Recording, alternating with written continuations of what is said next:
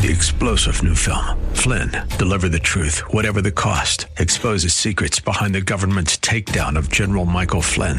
Flynn knew what the intel world had been up to. He ordered the first audit of the use of contractors. This set off alarm bells. He told the truth. He was the most dangerous person for Donald Trump to hire. They had to get rid of Flynn. Flynn, deliver the truth, whatever the cost. Available now. Watch it today. Go to salemnow.com. Salemnow.com. This is Cornerstone Connection, the radio ministry of Pastor Gary Hamrick of Cornerstone Chapel in Leesburg, Virginia. Pastor Gary is teaching through Luke.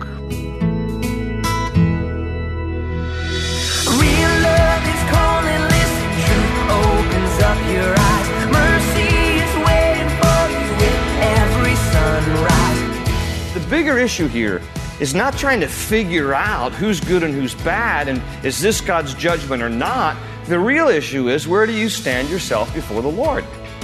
Because there's going to be a day of accounting for all of us. We have to be ready as individuals. Stop passing judgment on other people and trying to make these grandiose, you know, decisions about what God must be up to with disasters and diseases and start looking at your own heart and begin to recognize are you going to be right with God on the day of judgment when it comes to you? It's much easier to point out how other people are messing up than it is to look at the mistakes that you've made. The truth is that people don't like to own up to the ways they've failed, at least not in front of others. But like Pastor Gary shares in his edition of Cornerstone Connection, this is something that you need to do. Rather than focusing on what others have done wrong, you need to think about your own life. He encourages you to consider where you stand with the Lord and if your heart is right with Him. At the close of Pastor Gary's message today, I'll be sharing with you how you can get a copy of today's broadcast of Cornerstone Connection. Subscribe to the podcast or get in touch with us. But for now, let's join Pastor Gary in the book of Luke, chapter 13, with today's edition of Cornerstone Connection. Luke chapter 13, if you have your Bibles uh, open there. It says in verse 1 Now there were some present at that time who told Jesus about the Galileans whose blood Pilate had mixed with their sacrifices. Jesus answered, Do you think that these Galileans were worse sinners than all the other Galileans because they suffered this way? I tell you, no.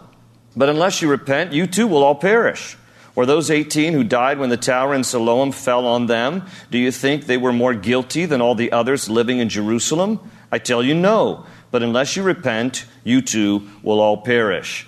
Now, let me pause there. Uh, the Gospel of Luke, as I mentioned a few weeks ago, has a lot of stories and recordings about the ministry of Jesus that the other Gospels do not. Matthew, Mark, and John don't record some of the things that Luke does. A lot of what you have between Luke 10 and Luke 19 are very unique to the Gospel of Luke. Not all of it, but much of Luke 10 to Luke 19 is very unique to the Gospel of Luke. And this is one of them. He talks here about two unfortunate incidences that happened. Uh, we have no other record of these incidences outside of this little story here. Uh, but there are two incidences that happened. One is that apparently Pilate, Pontius Pilate, had uh, mixed the blood of some Jewish worshippers with their sacrifices. So he had slaughtered some Jewish worshippers. We don't know anything about this story.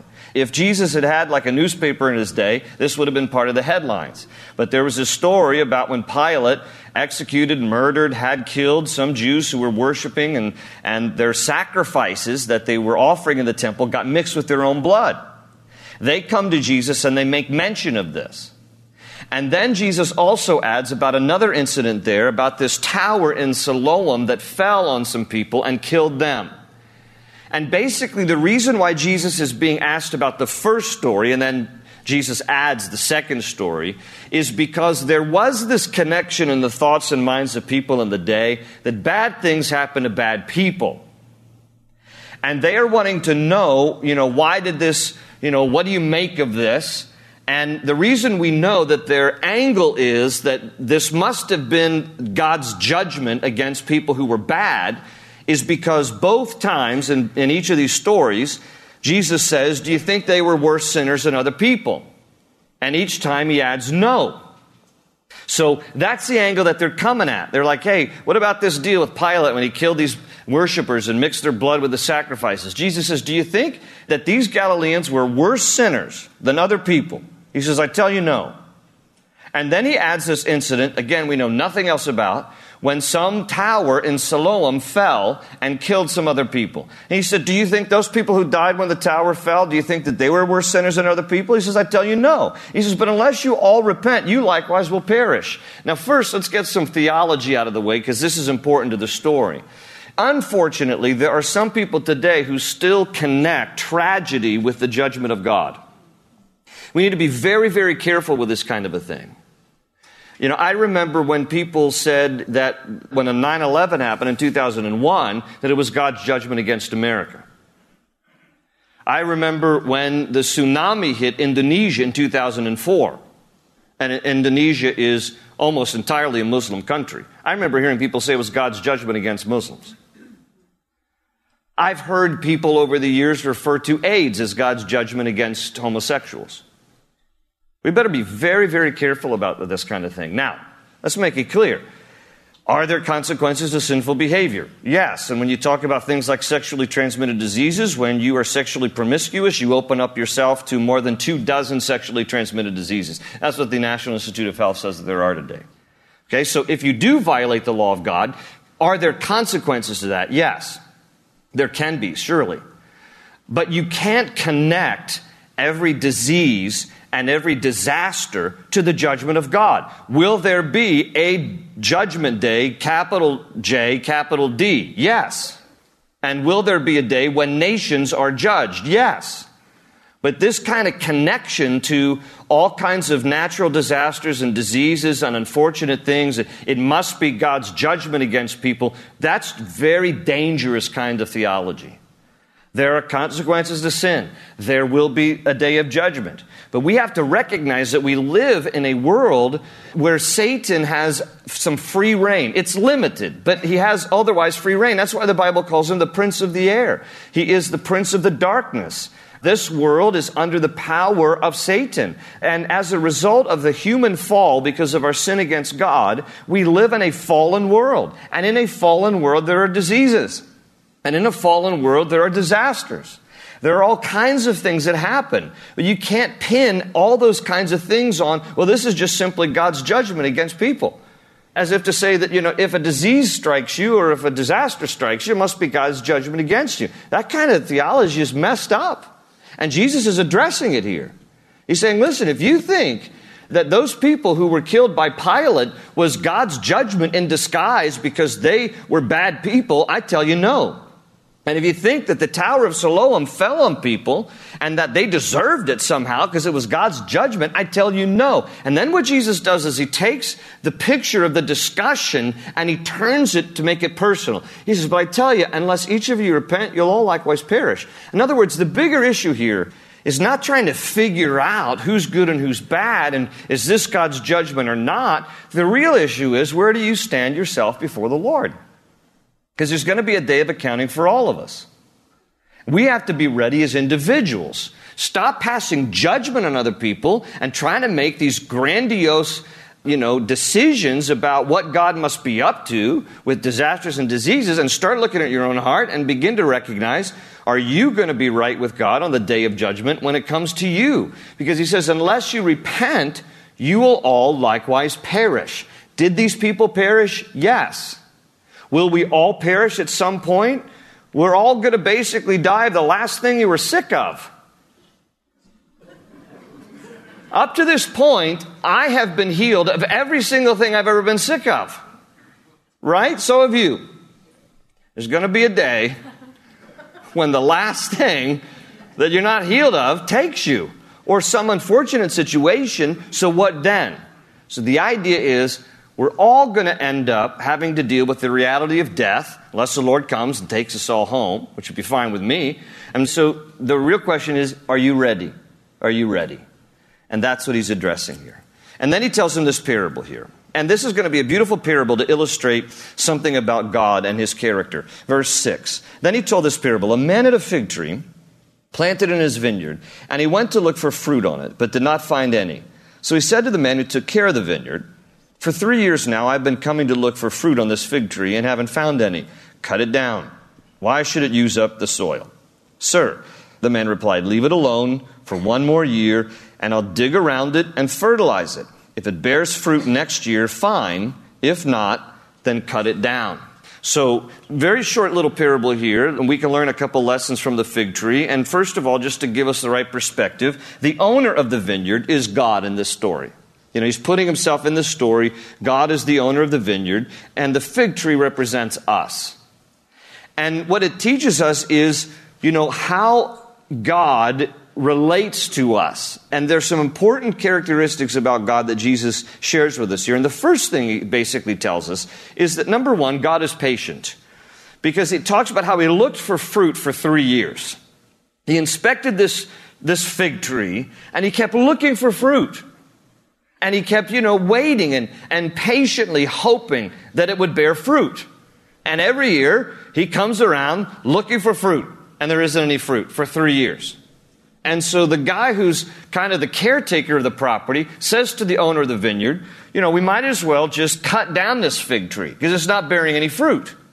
And the owner says, no, no, wait a minute. Before you cut it down, one more year. One more year, I want you to dig around it and I want you to fertilize it. And notice what that communicates. God is a loving God. It tells us that He's patient with us. He wants none to perish. This idea of, wait a minute, give another year, cultivate it, put some, you know, fertilizer around it, maybe it'll become fruitful, is an expression of God's love towards us because He's patient for us. He, he wants us, you know, to be saved. I remember years ago at our house, I had planted a dogwood tree out front. And every time I planted it, it would die in the next couple months. And then I planted another one, and it would die. Went through three dogwood trees. Finally, I had somebody say to me, This is what you need to do. The tree keeps dying. What you need to do is you need to startle the dogwood tree. Startle the dogwood tree? Yeah, what you need to do is you need to roll up some newspaper. Get a big wad of newspaper, roll it up, and go out there and start beating the tree. I said, Say again? That's it. I know it sounds stupid. You go out there with a big wad of newspaper, you go out and you beat the tree. I said, I am not going out in my neighborhood and beat bad dogwood. Bad, bad. Uh, so I waited at night. Uh, and, and let me tell you something. I beat that tree silly, and it lived. I don't know what to make of it. Anyway, I shared that with you at no extra cost, but it reminds me when I read this story, it worked. I beat that tree and now it's blooming and thriving. It's a beautiful tree. Anyhow, God is patient here. Aren't you glad He doesn't treat us that way whack, you know? Cultivate it gently, fertilize it. That's what the Lord is, is doing with us because He's loving. But then the third thing, though, and this is the sad reality, though, is that He's just.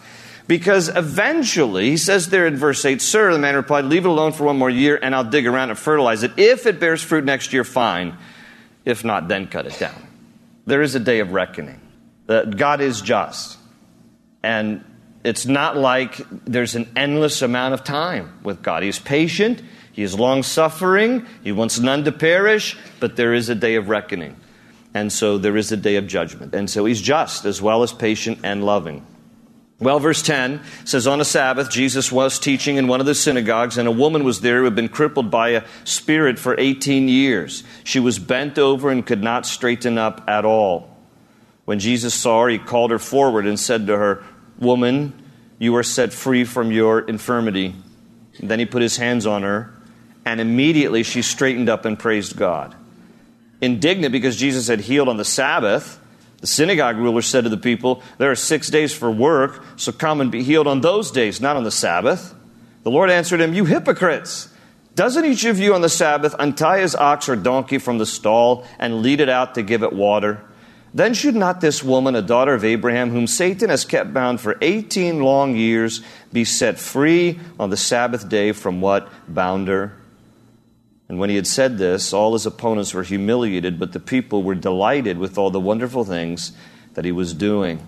So we have here uh, an interesting scene of a dear woman who for 18 years has been in this crippled condition. The Bible says she's bent over, she can't straighten up.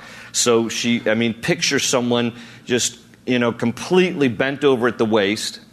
And uh, it tells us here, and this is interesting language, it says that she had been crippled by a spirit for 18 years. They have a King James Bible, it says a spirit of infirmity. Now the question becomes then, is she possessed? Is that how, you know, a demon is affecting her in this way? Because it speaks here about a spirit. It talks in King James about a spirit of infirmity. Jesus even mentions Satan is involved in this down in verse 16. But we have to be careful here because it's not really an indication to us that she's possessed, as in the fact that some demon has come inside of her and is controlling her from the inside. Now, some, you know, pastors, teachers, Bible professors, whatever, they will try to convince you that this is a scene here where a Christian, because she's a daughter of Abraham, a believer, I don't know that she's actually a believer, she's obviously a devout Jewish follower here. I don't know that she's a believer in Jesus. It doesn't specifically say this, calls her a daughter of Abraham. But some will make the argument that this is an example of how a Christian can, in fact, be demon possessed. But please note with me, there is no reference here that anything was ever cast out of her. In fact, the word that Jesus uses here is healing. Healing. Verse 14, indignant because Jesus had healed on the Sabbath. This is a healing here. It's interesting also that it says that in verse 13, Jesus put his hands on her and immediately she straightened up. Never once in the four Gospels, when Jesus delivered anyone from a demon, did he ever lay hands on them. For a very good reason, because demons can transfer. So never should you lay hands on someone that you suspect to be demon possessed. You can pray over them. You can in the, ask in the name of Jesus for God to deliver them. And Jesus always spoke the word, and demons would be delivered from people who were demon possessed. But he would never, ever lay hands on them. There's not a single record of Jesus ever laying hands on a demon possessed person. He spoke the word, and they were delivered. That's not the same here. He lays his hands on this dear woman. He heals her. There's nothing that is cast out. There's no conversation. Remember the demoniac at Gadara, where Jesus converses with the demon that is possessing this guy. And he casts them out. They talk to him. There's none of that here. Okay. Now, having said that, it is clear, however, that the work of Satan is behind her physical ailment. Again, we can't make arguments and draw out these extrapolated theological ideas where, okay, well, here's a case where an illness is related to something demonic. Does that mean that all illnesses is related to something demonic? No, that's not what it means. Some of the things in the Bible we read are not to be interpreted as patterns they can be singular events that are isolated situations. This is one of them. This woman here, her physical condition was related to some kind of spiritual issue where Satan, though he didn't possess her or demons possess her, there was still something oppressive where he, Satan, had done something to affect this woman physically, such that she's hunched over, bent at the waist, and she is in need of healing. And that's what Jesus does with her. He brings healing to her body and he uh, looses her so that she can be physically well here. Now, I don't even know that she's done anything to invite this. This is perhaps an attack, much the same way that Job was attacked. Did Job suffer physically? For those of you who know the story of Job, did Job suffer physically, though he was not possessed by Satan? Yes? Yes. Job suffered physically. And really, it's for our benefit so we can have the book of Job to realize what happens in the heavenly realms that are unseen to our eyes.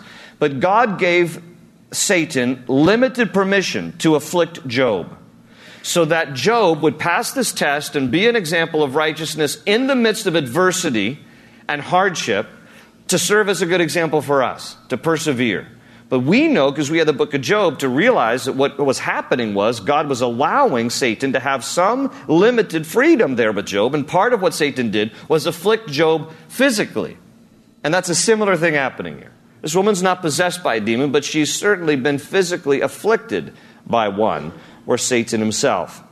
Now, the issue then is the ruler here becomes indignant, the ruler of the synagogue. He's like, you know, this is the Sabbath. You're not supposed to be working on Sabbath. And they had all these strict rules, and we talked on and on about all these strict Sabbath rules, so I'm not going to belabor it again. Uh, but Jesus basically responds, and he calls them hypocrites, hypocrites, two Greek words, hupo meaning under, krites meaning to judge. A hypocrite is someone who underjudges himself or herself and overjudges everybody else. Can't see your own, your own sinfulness all you're busy looking at is everybody else's sinfulness. Uh, and so Jesus says, calls them you hypocrites. And he says, you know, listen, if you have an ox that needs a drink of water, you untie the ox from the stable and you take the ox to drink some water, right? On a Sabbath? He says, so, listen, if you're being that generous to an animal, should you not be more generous to a person? And so he's challenging them. Look, this Satan has kept this woman bound for 18 year, long years. What, what a wonderful thing that on the Sabbath, she should be set free. She should be loosed. And it's an interesting play on words here because the same word that Jesus uses in verse uh, 15, where he says, Doesn't each of you on the Sabbath untie his ox or donkey? The word untie there also in King James is loose. Don't you loose your, your ox or your donkey? It is the same word that he uses for the woman in verse 16 when he says that Satan has kept her bound for 18 long years. Shouldn't she be set free. Same Greek word as untie the ox or the donkey. He says, You know how to loosen, how to set free an ox or a donkey. Isn't it much more important that you should want a woman here set free or loosened from her affliction? And when he says this, it basically shamed all the people who were opposed to him. And everybody else who loved Jesus, was like, this is fresh, this is wonderful. And so uh, they were delighted with all of his wonderful things that he was doing. Verse 18. And then Jesus asked, What is the kingdom of God like? What shall I compare it to? It is like a mustard seed, which a man took and planted in his garden. It grew and became a tree. Circle that word, tree. And the birds, circle that word, of the air perched in its branches. Again he asked, What shall I compare the kingdom of God to? It is like yeast, circle that word, that a woman took and mixed into a large amount of flour until it worked all through the dough.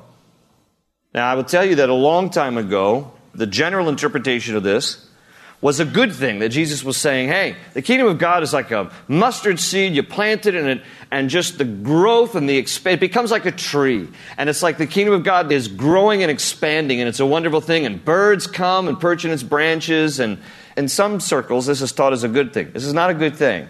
And how do we know he means it not to be a good thing? For a few reasons. Number one, I had to circle the word tree. A mustard seed never grows into a tree. At most, it grows into a bush. You would never see or say, there's a mustard tree. There's no such thing. You would say there's a mustard bush, there's a mustard plant, but you'd never say there was a mustard tree. So, one of the things that Jesus is saying here is that the kingdom of God is going to grow into this monstrosity. Okay? That is somewhat of an anomaly, that it was not intended to become. Now, don't misunderstand. It's not like the kingdom of God is to be limited, it is to be expanding around the world. But he's talking specifically about how it's going to take on a form and a shape that God didn't intend it to take in some regards. That's why he adds here about the birds and yeast. Now, the yeast thing is easier to interpret because nowhere in Scripture is yeast used, at least in parables, as a good thing. In fact, uh, I think it's just back in chapter 12. Yeah, back in chapter 12, in verse uh, 1, it says, Meanwhile, when a crowd of many thousands had gathered so that they were trampling on one another, Jesus began to speak first to his disciples, saying, Be on your guard against the yeast of the Pharisees, which is hypocrisy.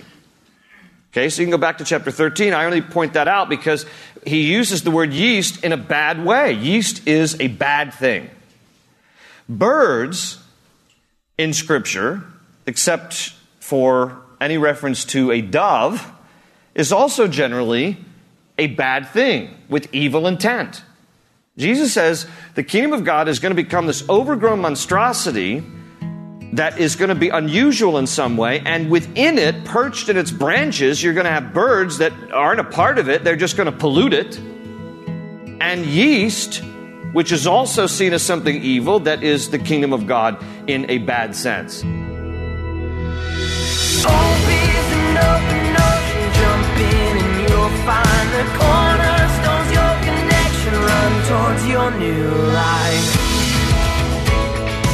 We're so glad you joined us for this edition of Cornerstone Connection and that we were able to dig into the Gospel of Luke together. Did you know you could download our mobile app and take Cornerstone Connection with you anywhere you take your phone? That way, you'll never miss a message from Pastor Gary's studies, and you'll always have encouragement from God's Word at your fingertips. Find a link to download the app for your iPhone or Android device at our website, cornerstoneconnection.cc. While you're there, you can also learn about the church behind this ministry. We'd love to meet you at Cornerstone Chapel in Leesburg, Virginia. We're meeting weekly in person and online, so please join us for worship and Bible study. You can find all the information you need to connect and get service times at our website Again, that's cornerstoneconnection.cc. We pray you've been blessed by this teaching today on the life of Jesus. Know that we're praying for you too. Is there anything specific we could lift up to the Lord? Let us know by emailing prayer at cornerstonechapel.net. That's prayer at cornerstonechapel.net. That's all we have time for today, but join us next time to continue studying Luke, right here on Cornerstone Connection.